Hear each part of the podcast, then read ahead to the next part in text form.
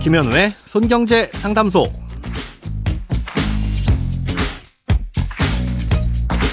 새는 돈 맞고 숨은 돈 찾아드립니다. 손경제 상담소 김현우입니다. 저축, 보험, 대출, 연금, 투자까지 돈에 관련된 고민이라면 무엇이든 맡겨주세요. 오직 당신만을 위한 맞춤 상담. 먼저 오늘 사연 만나보겠습니다.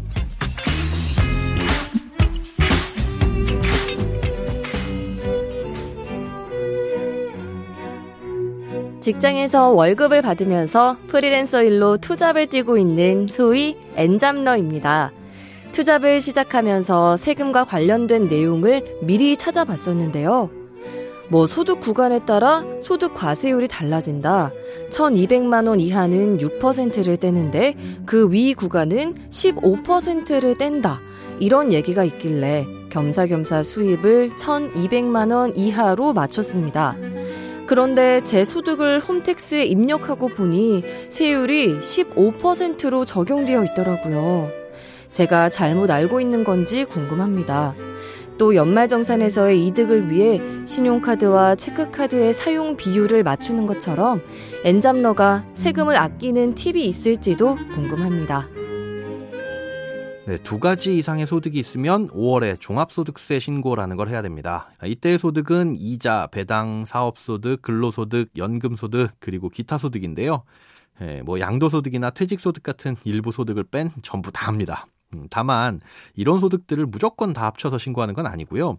어, 요건을 충족하면 따로 분리하기도 합니다.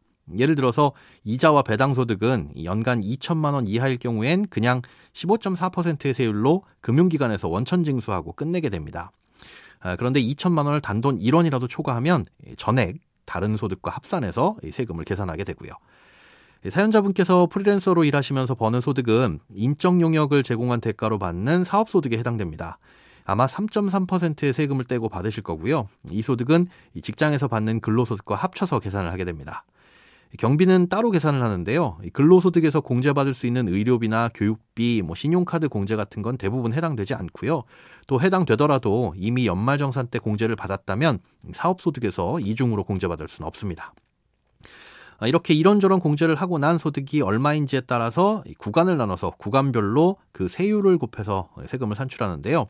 1,200만 원까지는 6%, 그리고 1,200만 원부터 4,600만 원까지의 구간은 15%를 적용합니다.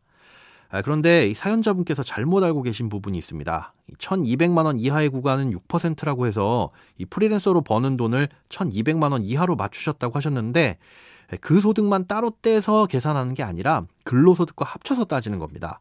예, 그러니까 사연자분께서는 각종 공제를 제외한 근로소득과 각종 경비를 제외한 프리랜서 소득의 합이 1,200만 원을 넘어서 15%의 세율을 적용받게 되신 거죠. 예, 하지만 이건 소득 전체에 대해서 15%의 세율로 세금을 부과하는 게 아니라 1,200만 원을 초과한 부분만 15%를 적용하는 거니까 에, 앞으로는 굳이 1,200만 원을 넘지 않기 위해서 적게 버실 필요는 없습니다. 종합소득세 신고에서도 세금을 아끼는 팁이 있는지도 물어보셨는데요. 아쉽지만 그런 팁은 없습니다. 사업소득에 대한 신고를 잘하는 방법이나 뭐 팁은 경비로 인정받는 지출만 빠짐없이 잘 챙겨서 신고하는 것이 거의 전부입니다. 하지만 지금 사연자분의 상황에서는 그런 고민조차 안 하셔도 되는데요. 업종별로 소득이 일정 금액을 넘지 않으면 실제로 경비를 얼마를 썼든지 상관없이 그냥 정해진 높은 비율로 비용을 공제해 줍니다. 이걸 단순 경비율이라고 하는데요. 어떤 업종이신지는 모르겠지만 받으신 임금이 1,200만 원이 안 된다면 뭐 어떤 업종이든 단순 경비율에 해당돼서 많은 부분을 공제하고 실제 받으신 돈의 일부분만 소득으로 잡게 될 겁니다.